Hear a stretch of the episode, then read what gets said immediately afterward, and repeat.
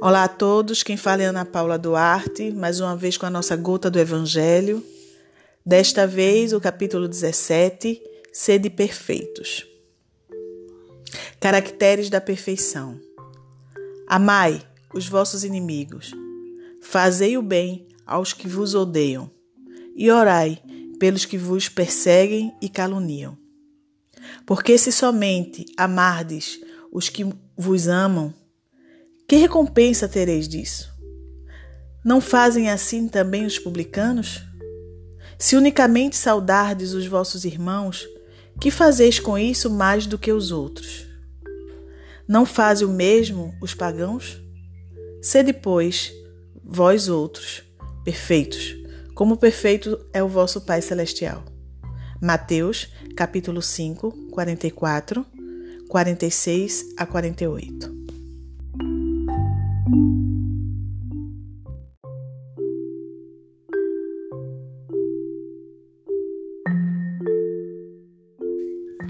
Pois que Deus possui a perfeição infinita em todas as coisas. Esta proposição, sede perfeitos, como perfeito é o vosso Pai Celestial, tomada ao pé da letra, pressuporia a possibilidade de atingir-se a perfeição absoluta.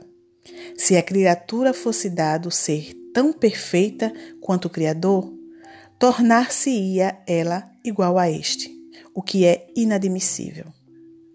Os homens a quem Jesus falava não compreenderiam essa nuance, pelo que ele se limitou a lhes apresentar um modelo e a dizer-lhes que se esforçassem pelo alcançar.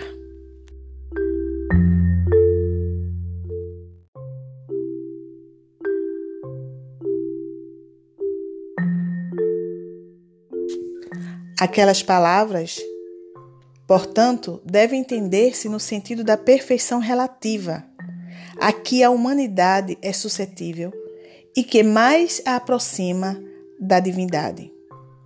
Em que consiste essa perfeição?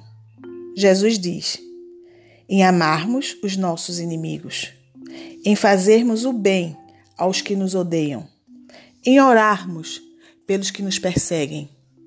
Mostra ele desse modo que a essência da perfeição é a caridade na sua mais ampla acepção, porque implica na prática de todas as outras virtudes.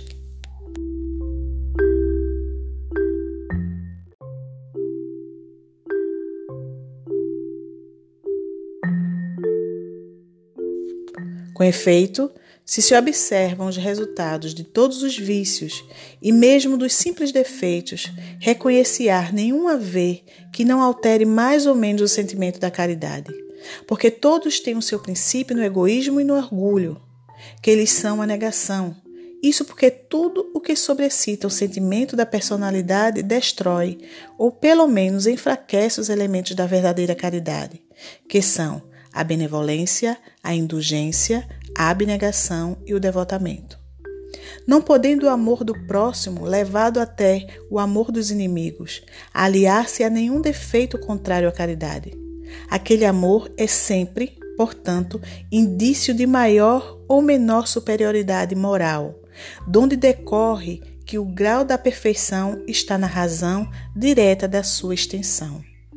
Foi por isso que Jesus, depois de haver dado a seus discípulos as regras da caridade, no que tem de mais sublime, lhes disse: Sede perfeitos, como perfeito é o vosso Pai Celestial. Assim seja.